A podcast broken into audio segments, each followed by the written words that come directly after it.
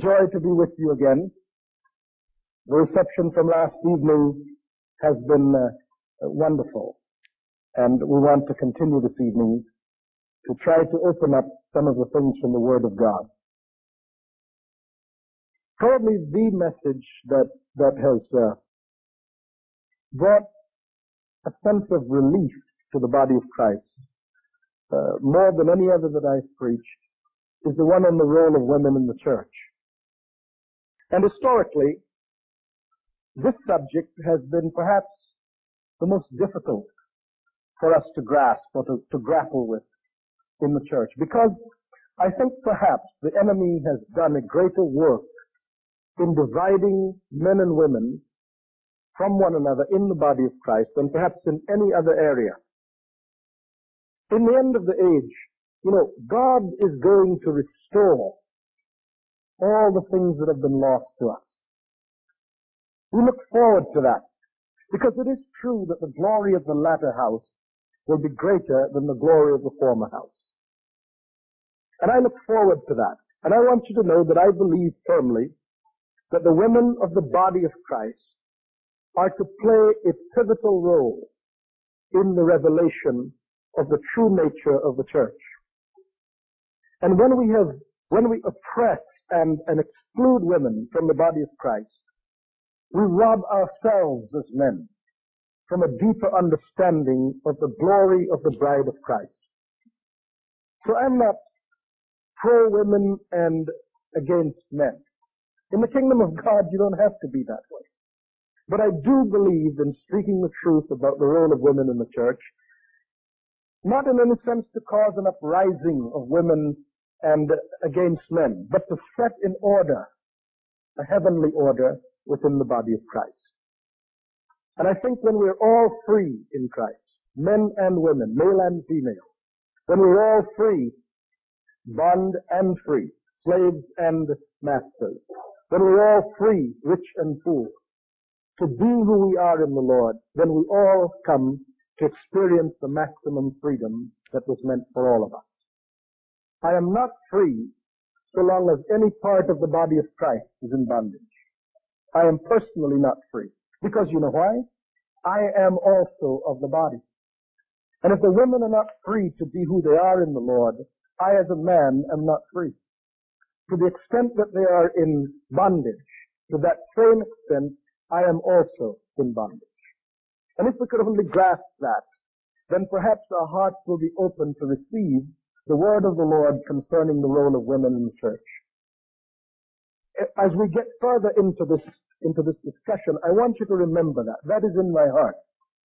Because on both men and women, on both men and women, there are the restraints of God. But I'm satisfied that most of the restraints placed upon women are not the restraints of God. And I hope to speak to that tonight. And I want to go back to that scripture that we talked about the last time I presented this message here. This is in effect, this is in effect finishing that message. So if you if you've been listening to the tapes on these messages, get this one together with the previous one and um, and, and, and look at them together. Because you know, one of the unfortunate limitations of time is that you cannot fully develop uh, many subjects that are by their nature so broad. You cannot develop and discuss them in their entirety in any one program. And so uh, I labor with that uh, with that problem. But tonight I hope to take another stab at it, and perhaps we might see a little more of the revelation of God in this matter. Let us look at the book of Ephesians, uh, chapter 5, and I'd like to read from verse 22 through 33. I'd like to do this reading a little differently. I would like to begin at verse 32. Now keep in mind we'll be reading from 22 through 33, but I'd like to begin the reading at verse 22. Because inasmuch as the verse begins with this, with this, it implies that it refers to what has been going on before. Alright? So he says, this is a profound mystery but I'm talking about Christ and the church. So everything that has gone on before is a profound mystery relating to Christ and the church. Now, he's revealing a mystery. He is revealing a mystery. If you're going to reveal something and you use an analogy, the obvious presumption is the analogy that you're using is meant to be a vehicle for the revelation of the thing that is hidden. The thing that is hidden is the mystery of Christ and the church. The analogy that is used to talk about Christ and the church is something we should commonly know about. And that analogy is the relationship between a husband and a wife. Now, let's go back to 22 and come forward. Because I've covered much of this section before, I will not spend a great deal of time uh, on, on what we've already talked about. I will go on from there, trusting that you will get the tape or that you will remember from our previous time together. So he says, Wives, submit to your husbands as to the Lord, for the husband is the head of the wife, as Christ is the head of the church, his body, of which he is the Savior. Now he says, as the church submits to Christ, so also wives should submit to their husbands in everything. Husbands, love your wives just as Christ loved the church and gave himself up for her to make her holy, cleansing her by the washing with water through the word, and to present her to himself as a radiant church without stain or wrinkle or any other blemish, but holy and blameless. Now, in the same way, husbands ought to love their wives as their own bodies. He who loves his wife loves himself. After all, no one ever hated his own body, but he feeds and cares for it just as Christ does the church, for we are members of his body. For this reason, a man will leave his father and mother, be united to his wife, and the two will become one flesh. And then he says, this is a profound mystery, but I'm speaking about Christ and the church. However, each one of you must also love his wife as he loves himself, and the wife must respect her husband. Now, as I had mentioned earlier, and my previous emphasis was on this point, if this is a mystery about Christ and the church, in this reading, who is the wife? And who is the husband? Now, over and over again, he says things like, Husbands, love your wives just as Christ loved the church. So in that analogy, he assumes that the husband knows how to love his wife and explains that as the husband loves his wife, this is the way Christ loves the church. Now, he also said, wives, submit to your husbands as to the Lord. Now, it was presumed that any man would know how a wife ought to submit to her husband. But it is not to be presumed that every man knows how to submit to a husband as a wife. But yet, a man is part of the bride of Christ. And so in that sense, he is part of that which has to submit to Christ. But he does not ordinarily know how to submit to anybody as a bride. You see? So God has given him a bride so that when he sees how she submits to him, he gets an understanding of what is expected of him as the bride. That's the mystery revealed. Now the other side of this coin is equally important. And in speaking about the role of women in the church, I want tonight to especially talk about the role of Christ. Because the freedom and liberty that women have to operate within the body of Christ is because of who Christ is. Not because of the rules and regulations governing conduct, but because of who the Son of God is. And I want to set that piece up by saying to you, the reason that there is so much animosity between men and women in the church today is simply this. Historically, men have given women many reasons not to trust men. So, if you think about it, historically, in the history of the human race, the woman has constantly been the subject of the aggression of men. Whether it's as recent as the war in Bosnia, where rape was considered a normal act of war, to the incredible economic suppression of women historically and even in this country. I was reading the other day, actually it's been about a year or two ago. I got a hold of an old law book and I was reading uh, some statutes from New York in the 1900s. And in the state of New York in the 1900s, a woman could not hold or own property. She had to hold it in conjunction with her husband.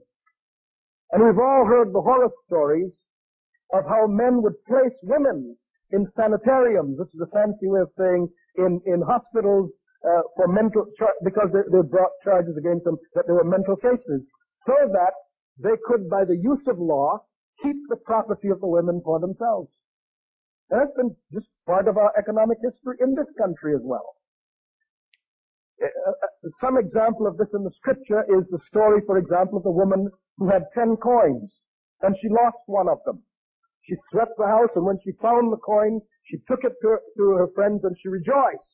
And you say, well, I don't understand that. Well, in those days, the woman was given a, a bride price or a dowry, which was really her inheritance from her father. She was not ordinarily entitled to an inheritance from him. And so when she was given this bride price, it was usually given in coinage, gold or silver. That was considered her money. So what she would do is she would drill holes in, in these coins and string them on her clothing because her husband could at any time give her a writing of divorce for any reason. Mostly the hardness of heart, but for any reason. And when he did, the only recourse that she had against him was to take her clothes and leave. Now, being not stupid, she figured out that if her assets were liquid and portable, you see, they were on her clothing, then she could take them when she was taken out or when she was kicked out. So when she lost, when, when her net worth was 10 coins and she lost one of them, she experienced a net depreciation of 10% of her total assets. and when she found it, she made 10%. Okay? But, I mean, even in the Bible, there are examples, if we understand what's going on behind the scenes, there are examples of how men have mistreated women historically. I think there is coming a time. Now I understand that not all men have mistreated all women. But I understand that some women have mistreated some men. I understand that. But I'm saying as a general rule, historically, men have abused women in a whole variety of cases. And it is the norm. And in fact today, even in our country, it's a common norm. One of the great reconciliations that I'm look forward, looking forward to in these last days is the reconciliation between men and women in the church. As excited as I am about the reconciliation that's going on between the races and between cultures, I am also hoping that there will be a total reconciliation in the body of Christ, and it needs to include men and women. Now, what we need to see is a foundation for this reconciliation. And we need, by, by doing so, we need to understand what the fundamental problem is. The fundamental problem is that women do not trust men. Now, if women do not trust men, but women become saved, and they're told that there is this one Jesus who really does love them, whom they, this person whom they really can trust. What is the problem? The problem is they will fear God, they will obey Jesus, but the hardest thing that I have found in ministry to convey to women is that they need, they can really trust Jesus. They love Jesus, but trusting Him is a real problem. Because many women, even though, and the evidence of this is many women, even though they, they, they love Jesus and they know He will never leave or forsake them, they still have serious problems with their image. They still have serious problems with who they are. Why? Because even though Jesus says these things in His Word, they still need to see a model that brings that thing from the Word into them. That model is the husband. The Christian husband. Because you stand, Christian husband, in the place of the Lord Jesus Christ. My wife loves her mother, but there's some things about her mother that she really doesn't like. Far as I know, her mother is not a Christian. In fact, I'm certain that she's not a Christian. And that's not some bias on my part. Uh, after 19 years, I still need to see something. There's no confession of Jesus as Lord. As far as she's concerned, Jesus is one of the great teachers. So objectively, she's not a Christian. And there are things about her mother that really defeat Lucy when she sees in herself the indications of these things.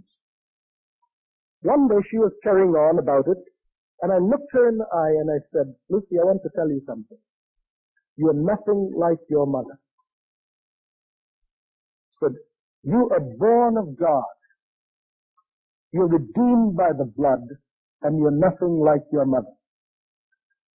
Now, I just said that to her just, just because the Lord told me to.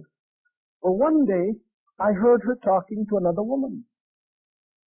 And she said, I used to have a problem with my self-image in this area.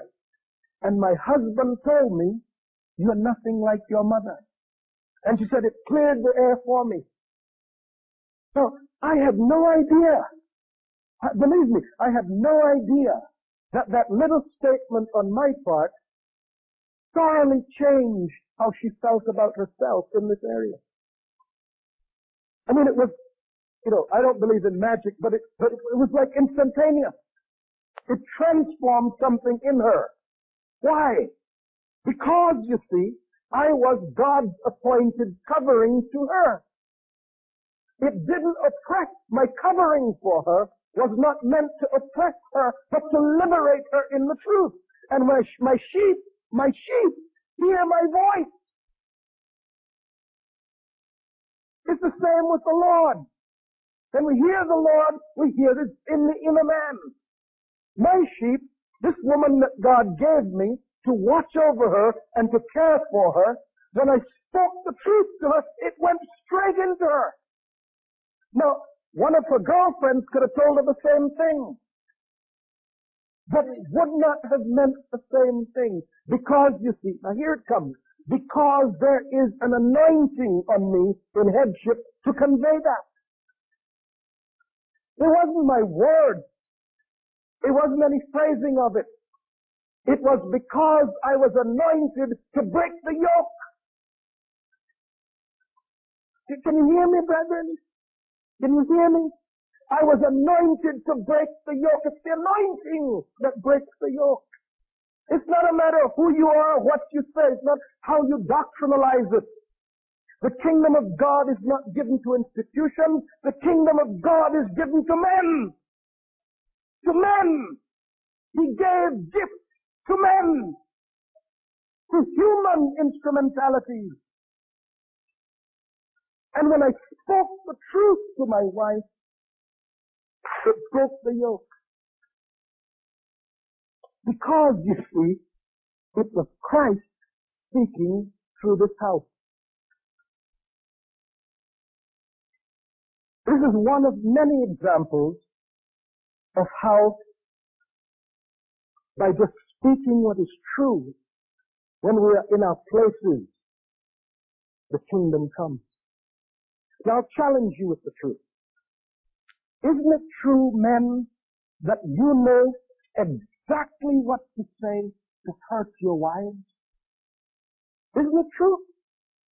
Nobody could hurt your wife like you. Nobody. Because to you, she's one flesh. To you, she's vulnerable. Her emotions are open to you. Women don't commit adultery because of sexual excitement. That's not the main reason. They commit adultery because they need for a man to tell them something about their worth and value. That's the real reason. They'll leave you because somebody's better looking or, or, or any of that stuff that men think about. See, men think about performance. Women think about love and affection. I used to be, I had a legal aid program for a number of years, and I talked to a number of couples in conflict in the throes of divorce. And without fail, when they would come in, if adultery had taken place on the part of the man, if the man, if, excuse me, if the woman had committed adultery, the man would ask the question, was his rival better than him sexually? But you know what the woman would ask if it was the man who committed adultery? She would ask, did you love her? Totally different questions. Every man out there knows what I'm talking. Every woman, the women in the audience are saying, yeah, yeah, because they're two different frames of reference. You see, for the woman, the issue is love. I am satisfied that I have not met a godly woman who desires to be a rebel. But the truth is, the ones who, who in a sense, push aside their husbands have men who have no freedom in the Lord themselves, so they can't free them to be who they are while covering them in the process. See, there are two aspects to this, to the kingdom of God, in regards to women doing their work. One is the doing of the work, if you like, the help. The other is the government, that which watches over so the work can be done. Government is not to prevent the wife from doing her work or the women from doing their work. Government is to make sure, that, please hear me on this. I'll come to the scriptures in a moment. But governments are to make sure that they don't go back under the curse of Eve. Because there are angels watching them, and some of these angels know that they once prevailed against an uncovered woman. They know that they were able to beguile Eve, and they're looking for a chance to beguile any woman in the body of Christ. I have this question in me. Where was Adam when Eve was being beguiled? The Bible said she gave to her husband with her. So he must have been with her but he wasn't covering her. Why did Adam not say, get behind me, Eve, you stand there and I'll deal with you, Satan? Why did he not do that? It would seem to me that Adam would have understood. This is, she's of my flesh. Stand behind me so I can protect you from this deception. Weak men in the church is the real cause of women in rebellion. Weak men. And by weak men, I do not mean just men who are namby-pamby. I mean men who abandon their headship role, either because they're tyrants or because they're wimps. There's nothing Christ-like about a tyrant. You know why? The scriptures say that Christ washes her with the word. This doesn't mean just he reads the Bible to her. I'll tell you what it means. It means he hears God for her. When God is speaking a word, if the man will hear the word of God for his wife and bring it forth and minister that word to her, it'll wash her and set her in order. I can't begin to tell you how many times Lucy will come to me and she will say, Sam, I have this problem, or what, what do you think the Lord would say about this or that? Or, I, I want to make this decision, what do you think? And I've learned not to say to her anything you want. When she asks me, what do I think? I owe it to her to wash her with the word. I owe it to her to intercede on her behalf and ask God, what would he have me say to the woman that he gave me? And it has never failed. Whenever I have broken open the Word of God to her, brethren, I, I wish somehow I could convey this beyond words. Because the truth of it is so evident. Whenever I have taken the time to ask God, what would He want me to say to my wife? You know what? He never fails to give me a word. Because He knows He holds me accountable. And if I am asking on behalf of what He has given me, He will always equip me for what I, for every good work. This is no longer, this is no longer even a matter of faith. And when he tells me what I need to say to her, and I speak it to her, even if it's hard for her to receive, she will wrestle with it until she comes to peace with it. Most of the time, whenever God gives me something for her, it is perfectly what she's been looking for.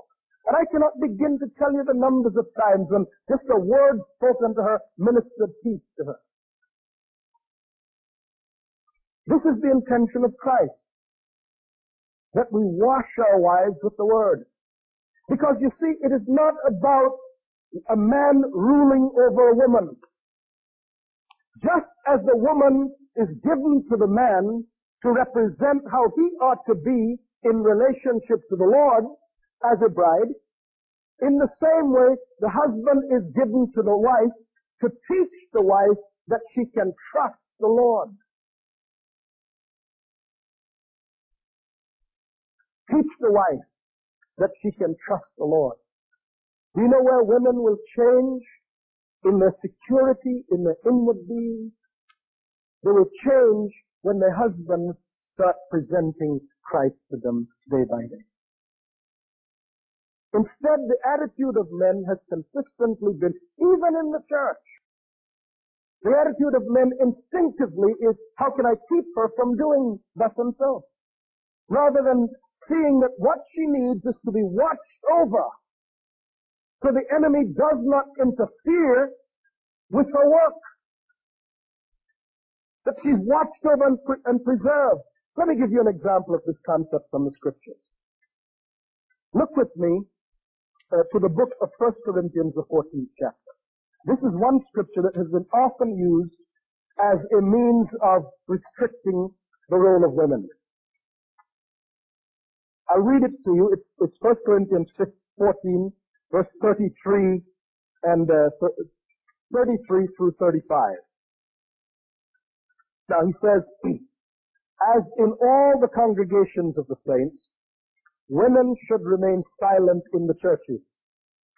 They are not allowed to speak, but must be in submission, as the law says.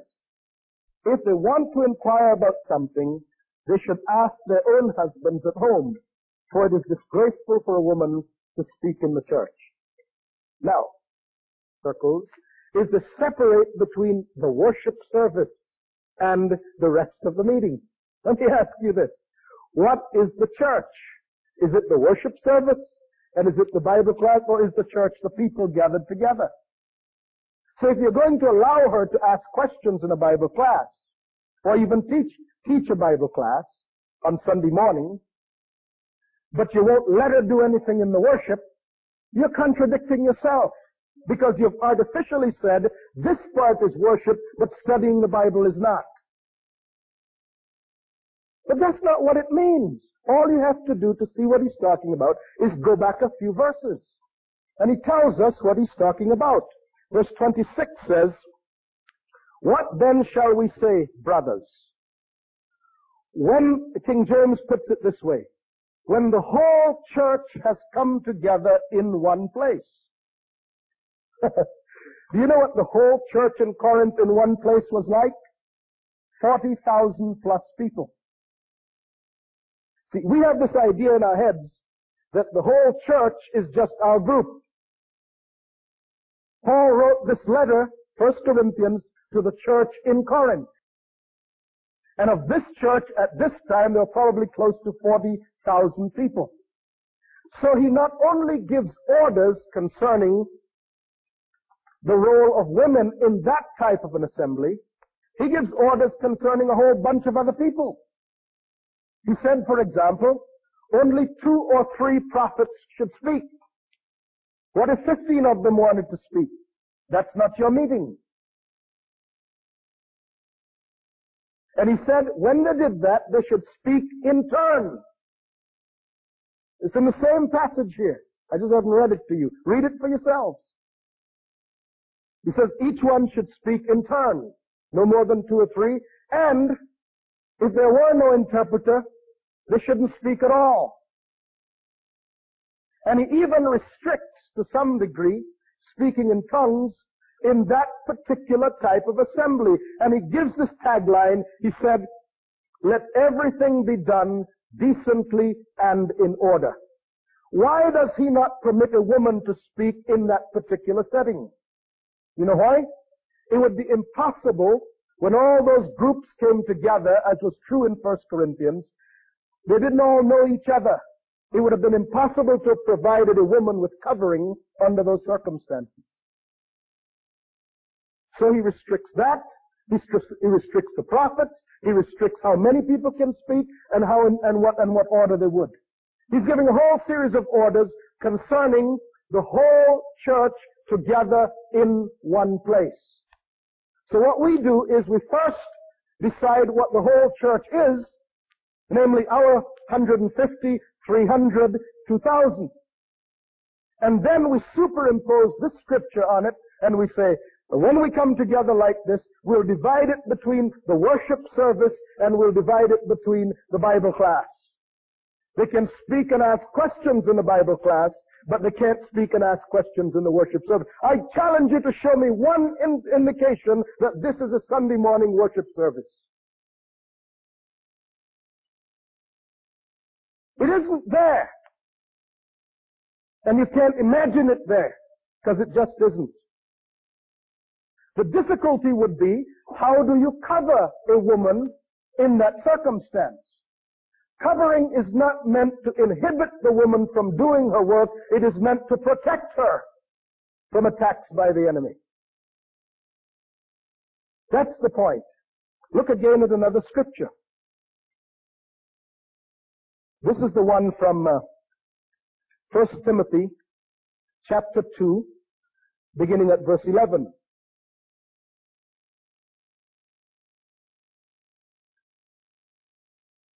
There he says, a woman should learn in quietness and full submission. Verse 12, I do not permit a woman to teach or to have authority over a man. She must be silent. For Adam was first formed, then Eve. Adam was not the one deceived, it was the woman who was deceived and became a sinner. And then he goes on to say, but a woman will be saved through childbearing if they continue in faith, love, and holiness and propriety. Emphasis on propriety. Now what does he mean here when he says a woman should learn in submission, in quietness and full submission? I do not permit a woman to teach or have authority over a man. She must be silent. Now, I want, we'll be, we'll be looking at another scripture just, just in a moment, but I want to say this all of our interpretation of scripture today seems to be within the context of things that we have made up as how the church ought to be. So we've made up this idea that to serve God, you come together in Sunday morning worship. There really is no biblical example of the church coming together for, quote, Sunday morning worship. There isn't. It just isn't there. You say, well, what about 1 Corinthians 16.1? It says, now concerning the collection for the saints, as I gave orders to the church of, of uh, churches of Galatia, so also do you. Upon the first day of the week, let every one of you lay by him in store as God has prospered, so there be no gatherings when I come. What is he talking about? He's talking about the need for, to, to, to provide financial alleviation for the problems up in Jerusalem. And he gives orders to all the churches that he has an apostolic relationship to. And he says to them, lay by you, if I say to you, lay by you in store, do I mean take it down to quote the storehouse? No, I mean stick it in your pocket, put it in your bank account. Lay it by you. You keep it so that when I come, you don't give me a spare change.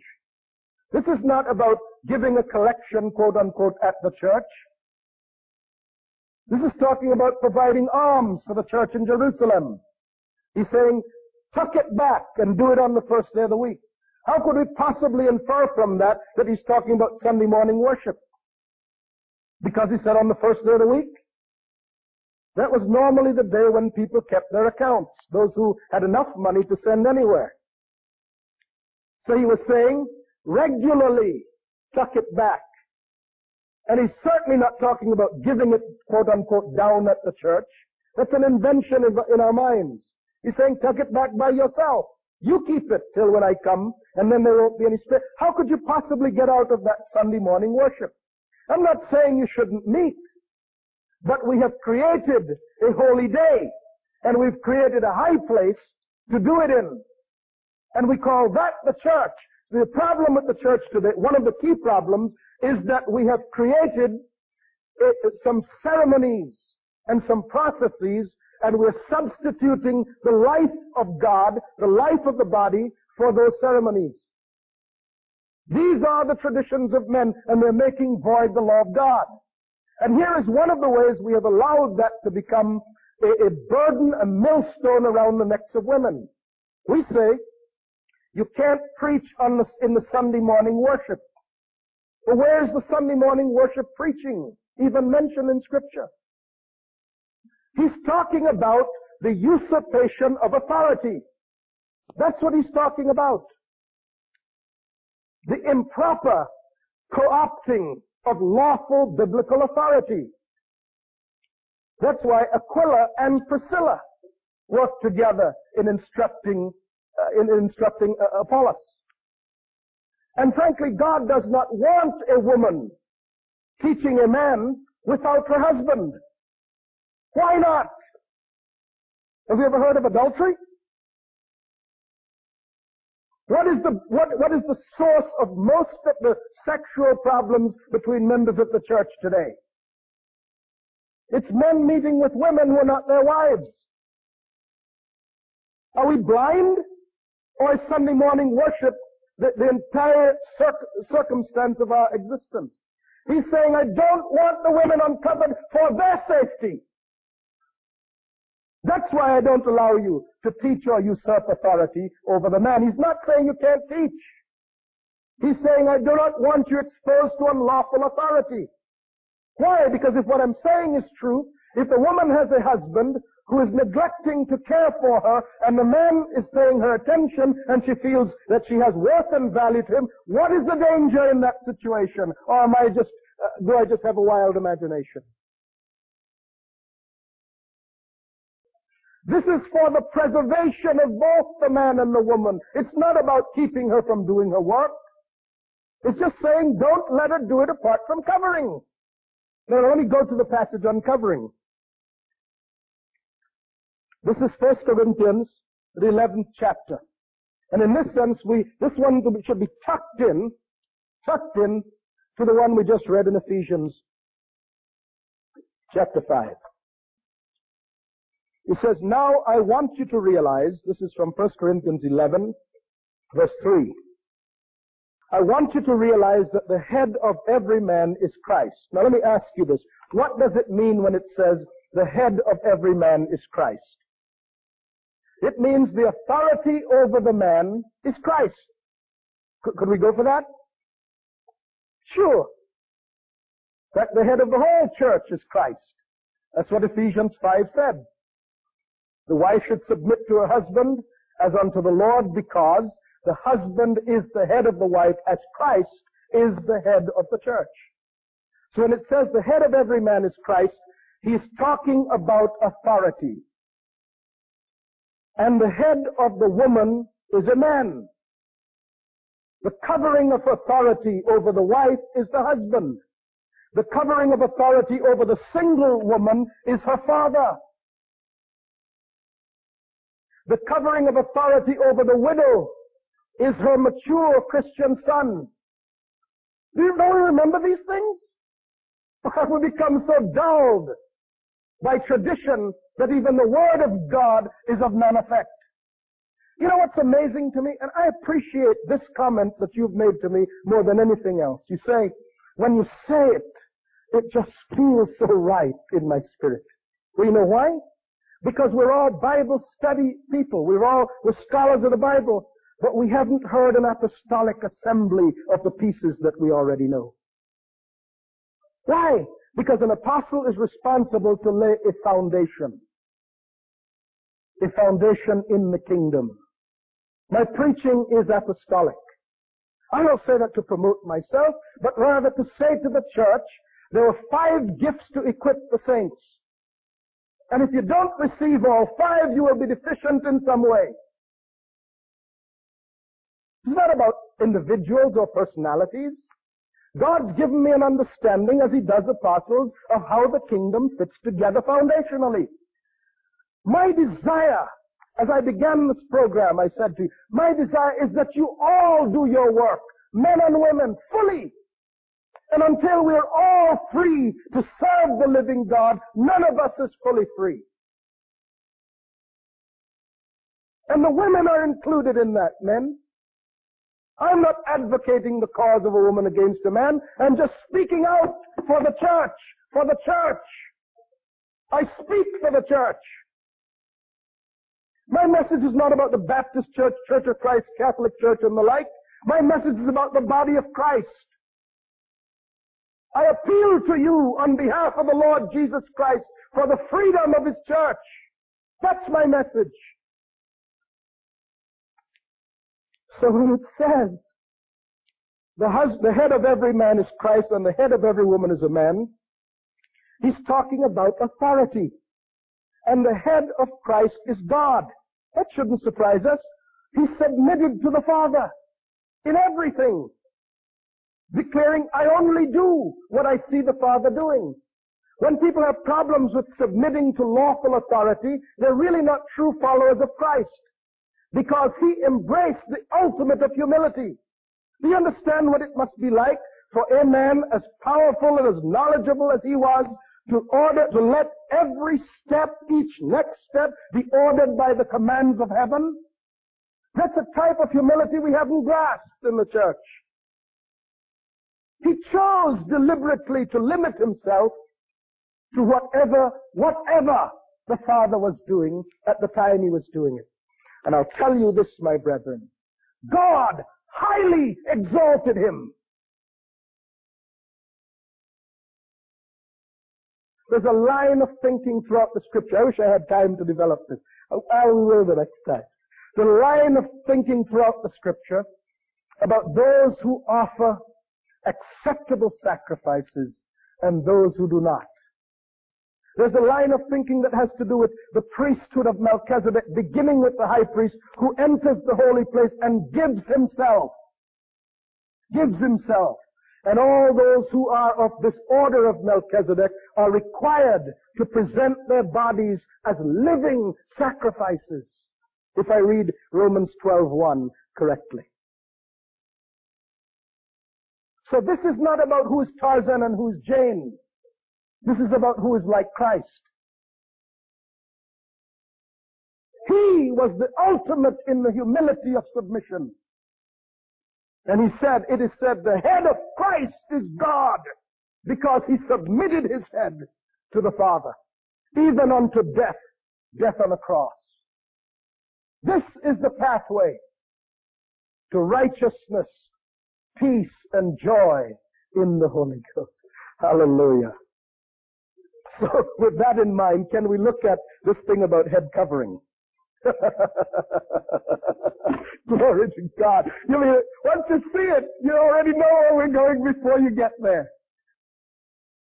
I was amazed one time when, when, when I read the scriptures that said that on the road to Emmaus, two men walked with the Lord after his resurrection, and they said, after he had departed, they said, and did not our hearts burn within us along the way as he opened the scriptures to us? I tell you, whenever God shows me these things, my heart burns with a passion for the perfection of beauty.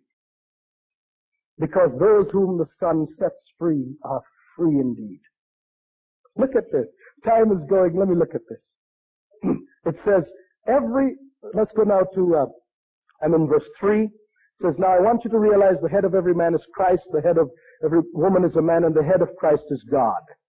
Every man who prays or prophesies with his head covered dishonors his head. Now he'll explain to us what that means. He talks about long hair in a moment. Now, I don't want you to get so hung up on this that you start going around with rulers measuring the lengths of men's hair. But he simply, he's going to introduce the concept of covering. And he's saying, don't wear long hair because hair is a sign of covering. And what the covering is about is if you're a man, wear your head uncovered when you pray or prophesy. Because you're in the presence of God. And you're acknowledging that you have a head that is covered by heaven. Okay? That's all it means. And then it goes on to say, and every woman who prays or prophesies with her head uncovered dishonors, or excuse me, with her head, yes, uncovered, dishonors her head. Now I want you to notice very quickly, it says that she can pray and she can prophesy. Glory to God, we forgot that, didn't we?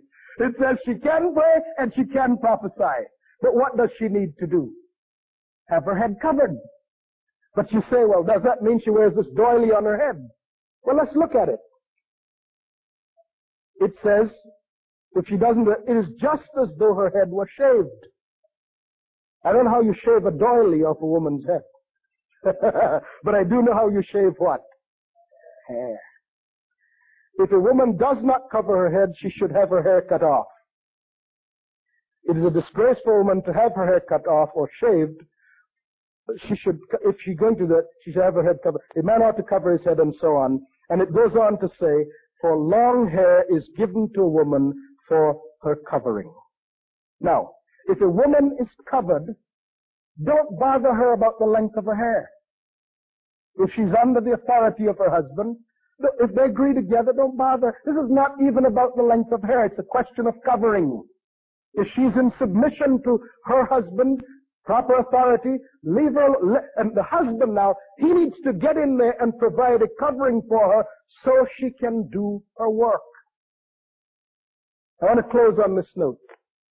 The reason that there's a difference between the Doma gifts, the, which are gifts of government, and they're limited to men, is because they're about the authority of Christ represented in the man. But they're not meant to keep the woman from doing her work. She's to do her work. The men have the ability to impart the gift. The women have the ability, like all of the rest of the church, to walk in it and to practice it. Let the women be free to serve the living God. And men rise up and cover them so that they're free free in Christ to do all the works of God. Now I want to close on this note. What, what can a woman do in the body of Christ? Under covering, she can do anything that the body of Christ can do. Because she is a type of the body. And if the body can't do it, then she can't do it. But if she can do it, or if, if, if the church can do it, she can do it. In the same way the church has to be covered by Christ, the woman needs to be covered by her husband or the proper biblical authority. Is that clear? I hate to end a sermon like that, but is that clear? Now then, don't say that you don't know. I want to hold you accountable to free the women that they might serve the living God. God bless you. I'll see you next time. Well, I didn't wear my uh, steel cap shoes tonight but I sure got my toes stepped on. you know, I won't ask for a set of hands out there because if we're honest, we'd all raise our hands because it's out of just pure ignorance that I think we have done what we've done to the body of Christ. Yes. What do we do, Sam? Well, I think in a personal way, we can begin to repent. In a personal way, That's mm-hmm. right. we can begin to mm-hmm. repent. And I think as God begins to move us in a corporate way, we also need to repent. Men need to take responsibility to repent for the way that, that we have treated the women of the body of Christ. In good measure because of ignorance, but that's not an excuse. When Daniel although he had not sinned himself, when he saw the condition of the people, he rose up and he repented. And immediately from heaven, an answer was sent while he was still praying. Mm-hmm. So that's all we got to do. We just need to repent. Amen. Well, what we got to do, guys, forgive me. What else you got in there? There, most of, uh, over half of the requests that have come in today have been for family restoration. Mm. There are several specifically for husbands. Here's one having uh, an affair. Here's one who started drinking yesterday and hasn't been home, and another one in an adulterous situation. It goes back to exactly what you were saying. Yes. Yes. yes. That their the body has gotten out of in order. Order. order. Yeah. Well, I tell you and you there's what. several for healing that people need. I just feel like you got a closing word here. We'll pray over these as we go off the air. What is it? Well, I really believe that there, there's a time of refreshing from the presence of the Lord when we when we as men deal honestly and cleanly with our responsibility. When the enemy is not is not unaware of this. If you're going to bind up a man, uh, if you're going to rob a man's house, what do you have to do? Bind him tie him up. Mm-hmm. He's tied up the men in this bondage, and he's robbed us of our wives and our children. That's right. That's why we have a generation of lost children. Mm-hmm. That's what our main problem is today. As a nation. As a nation. Yeah. Mm-hmm. Yes. This is that serious. Wouldn't it be kind of interesting to look and see in the days to come what the situation was family wise? The news media will tell us on the perpetrators of the Oklahoma City thing. Sure. Of what? Yes. It may be very interesting. It may be very interesting. It may be a scorecard on this nation and our relationships of of our lack of relationships. Yes. Yes. I don't know a family that doesn't labor in some way, some greater, some less, with exactly what we're talking mm-hmm. about. The loss of godly husbands and fathers. Mm-hmm. And you know, men, I know that many of you uh, have done exactly as I have. And Sam, I'm glad you brought it to my attention, especially in operation of this uh, uh, ministry here, this television stations. And Tommy will come to me and say, "Well, what do you think we ought to do?" And I say, "Well, you can go pray about it, but that's not what God said us to do. That's right. He set us as heads. That's right. And uh, and I know that that's true to some other men I'm talking to. So uh, I see that there's some things that we're going to have to be doing differently. well, see, the phone room was laughing at me because they could see it was getting me. Please, go ahead. well, what was it, Sam? I was going to say, that's the thing I appreciate about you. Uh, and again, this is not a, you know, self-congratulating club. But I appreciate about you the sensitivity to God. You'll just as quickly say, I guess that's what I need to do. And I've known you enough now to see you turn and do it. That's what we all need to do. Oh, oh, I agree with you. You know, I agree with you. That's what God's calling each of us to do. It's not that any man is more holy no. than others, but it's that we want to have that relationship. Yes. Unabridged, totally sold out to Jesus Christ. Amen. Because that's the only way we're going to bring Jesus back. Amen. He's waiting that's for right. the church and he's waiting for the men. Amen. Sam, as usual, you have blessed us to no end. Yeah for just uh, being here. And Thank you. Did you enjoy it, audience? My pleasure. Oh, yeah. My pleasure. Yeah.